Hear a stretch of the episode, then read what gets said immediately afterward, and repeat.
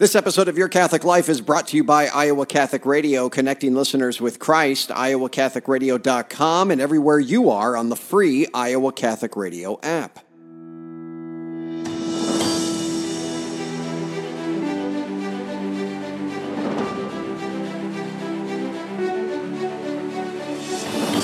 Welcome in, everyone, to Your Catholic Life, a podcast for Catholics by Catholics, helping you grow in your faith. I'm Jon Leonetti, your host. I've asked the question here before, and I'll ask it again. Do you believe in miracles? I certainly do. And my guest today has dedicated his life to studying them and helping others to study them as well. Michael O'Neill, the miracle hunter himself, joins me today to talk about his book on many of the church approved and miraculous apparitions of Our Lady. The book, Virgin Mother Queen Encountering Mary in Time and Tradition. This was a fascinating interview, friends. Here it is my conversation with Michael O'Neill. Hi, Michael. Hey, it's great to be with you. When did you first get so interested in miracles? Probably dates all the way back, believe it or not, to my mother. When I was a, a young boy, uh, my mother had sort of a, a miracle story that she shared with, with me growing up. And uh, her mother came back to the faith through the intercession of Our Lady of Guadalupe. And as part of the deal, a lot of Catholics make a deal with God, you know, do this thing and I'll do this thing. Yeah. So my mother uh, vowed every December 12th to tell us the story of Our Lady of Guadalupe. So miracles were kind of important to me from a young age. But it wasn't got until I got to Stanford when um, I, I took a class in archaeology and wrote a paper on Our Lady of Guadalupe that I said, you know, this stuff is really interesting. And Condoleezza Rice at Stanford, their vice, vice provost there, gave me this advice. She said, become an expert in something. Mm. And I love that advice. And, and uh, that kind of uh, set me on this path, uh, this this wild ride to uh, to study miracles for my life. We're going to get into your book here, Virgin Mother Queen, but I, I got to ask, what's your favorite miracle of all time? You know, I, I, it's probably predictable, but Our Lady of Guadalupe, I think, uh, stands alone for me. It has personal significance, and we have a case of a, uh, a Marian apparition and the proof itself, the tilma of Juan Diego, the physical proof that a miracle did happen, and it has the you know the full set of uh, scientific inquiry that's gone on uh, surrounding it. So I think I think it's very very interesting, and uh, you know I love Marian apparitions, and that's my favorite of all. But when we talk about other types of miracles, I'm, I'm really interested in Eucharistic miracles Yeah. because, you know, for, for Marian apparitions, we rely on the testimony of a witness, but for Eucharistic miracles, science can validate that true flesh and true blood is found on the host. So, so for me, being uh, having a little bit of a science background, I think that that's pretty convincing. Well, I was going to say, I mean, you really have to know something about science to, to be able to, you know, uh, I think talk in this space, uh, and, and I'm sure you have. Yeah, and I, I think that that's helpful. I mean, I get so many emails, you know, every day uh, to my miraclehunter.com website, and uh, you know, I get from believers and skeptics and atheists and the whole the whole gamut. So, uh, you know, I think that it's helpful that I have a little bit of a scientific background so that I can uh, can speak the language, so to speak. Virgin Mother Queen is uh, the new book that you've co authored here. You've taken Mary's titles and you've matched them to 10 church approved apparitions throughout history. So, what these 10 church approved apparitions have to tell us about different uh, honorary titles that Mary has. I mean, this is really fascinating. But I got to ask before any of this, why are Mary's apparitions that happen in other countries, even centuries ago, why are they relevant today?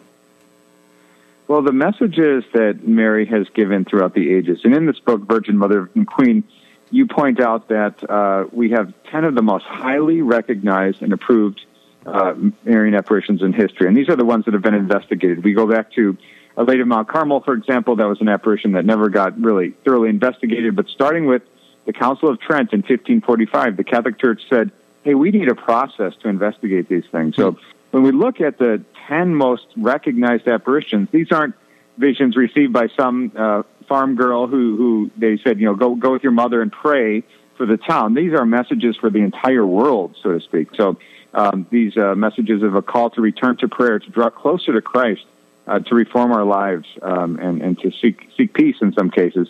Um, these are these are all things that are universal throughout Marian apparitions, and so these are the ten most famous of all time, and so uh, so that's what the book is all about. Mm-hmm. Uh, you have here, uh, let's see, Our Lady of Lourdes, Our Lady of Hope, uh, which was an apparition in France. Tell me about that one, 1871.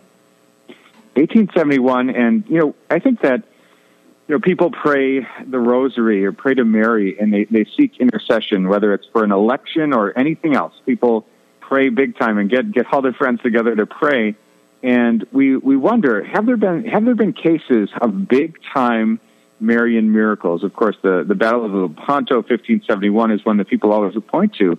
But there's one um, related to Our Lady of Pontmain in France, and I was just there on pilgrimage a couple months ago. It's a, it's a beautiful church in a tiny town, and it's the story of where Mary appeared to a group of uh, school children. And uh, there's a Franco-Prussian war, and the army was descending on this French town, and they prayed that they might be spared. And sure enough, uh, in the course of that apparition where Mary appeared, the soldiers saw their own vision of Mary in the sky, and they, retur- they reversed. And as a result, the, the war ended uh, imminently after that. So uh, it's one of these very, very clear cut cases where we see uh, prayer to Mary, prayer, prayer to uh, using the rosary uh, has some big time effects. Here's another one: the Virgin of the Golden Heart, uh, an apparition in Belgium in 1932. Yeah, and this is uh, another one that I was just at. I led a, a pilgrimage group um, there to France and Belgium. And Are you always to, on pilgrimage or something? I do. I do one every year, but the key, the key is is that I'm, all, I'm, I'm the only one who does this. I always go to the, the miracle places in a given country. And so when you talk about France and Belgium, you can hit something like uh, eight or nine uh, major Marian apparition sites. So we saw quite a few. But, um, you know, in, in Belgium, back to back years, 1932 and 1933, there were two uh, Vatican approved Marian apparitions. And uh, in this case, in uh, she appeared to some school children. Uh, similar messages where she called for peace and return to Christ. And the following year, she appeared to Mariette Beco in Banneux. And uh, at that place, uh, she had uh, less. she had several visits to, to Mariette as well. So um, these are lesser known Marian apparitions, but in the book Virgin Mother and Queen, we dedicated an entire chapter because uh, these are significant events that not only has the local bishop looked at and said this is worthy of belief, but the Vatican, through the visit of a pope, through the writing of a prayer, through the canonization of a visionary, through the erecting of a basilica, through the gifting of a golden rose, any of these signs of approval, these are all cases where the Vatican has said, this looks good, this is worthy of belief for the entirety of Christian faithful. It, it is worthy of belief, but let, us make get this also clear. It is not. Uh, it is not. Uh, what, what, do you want to say? I don't want to say necessary, but uh, obligatory. obligatory. Obligatory. There's the word. You do not have to believe in these apparitions, even if they are uh, approved by the church. The gospel is enough. Absolutely, and, and that's that's one of the beautiful things in the Catholic Church. I think um, you know we, we talk about people have a lot of complaints about what the church is doing these days, but when it comes to miracles, I think they handle it absolutely perfectly. So, in the case of Our Lady of Guadalupe, if you believe that the tilma of Our Lady of Guadalupe was just a painting, and that story about Juan Diego is just made up, you could believe you could think that, and you'd still be a Catholic in good standing. Or at Lourdes, you could say those 70 uh, miraculous cures or the 7,000 that have been validated are true miracles. I like where you're going. A little passive aggressive on that one. I like it. well, you could you could do it. I think yeah. you'd be wrong, and I'd argue with you. I would but too. You could do it. Or, or at Fatima, you could say the children are just making it up. They just wanted attention. You could do all that. So, you know, if you wanted to, you could do that, and you'd still be a Catholic in good standing. When it comes to private revelation, those things that happen outside the Gospels, uh, you know, they're completely optional for our faith. If they help our life of faith, uh, the church encourages them. They celebrate them with feast days and canonizations. But uh, really, it's completely optional, and uh, we we only need the words and works of Jesus Christ as found in the Gospels and, and through the teachings of our church. Where are you from? Where do you live?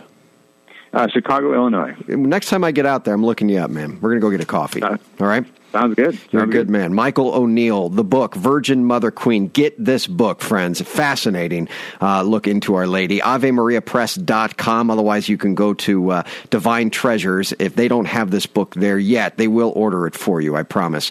Michael O'Neill. Michael, thanks for coming on, brother. Hey, great to be with you today. God bless you. So there you have it, friends. Michael's one of those guests I could just sit down with and ask question after question. I am so glad he's given us this book on Our Lady and her miraculous apparitions. Yes, indeed, every one of them, if you believe them, and you know I do, will inspire you to grow in faith and fall deeper in love with Our Lady and her Son, Jesus Christ. Big thanks to Michael O'Neill, my guest today. Friends, make sure to share this and other episodes of Your Catholic Life on Facebook and Twitter, inviting your friends to take part in the show. Visit our website at yourcatholiclifepodcast.com as well. Thanks for tuning in today. I'm Jon Leonetti, signing off here on Your Catholic Life. Remember, the only way to happiness is by holiness. Be confident in Christ's mercy and his love today.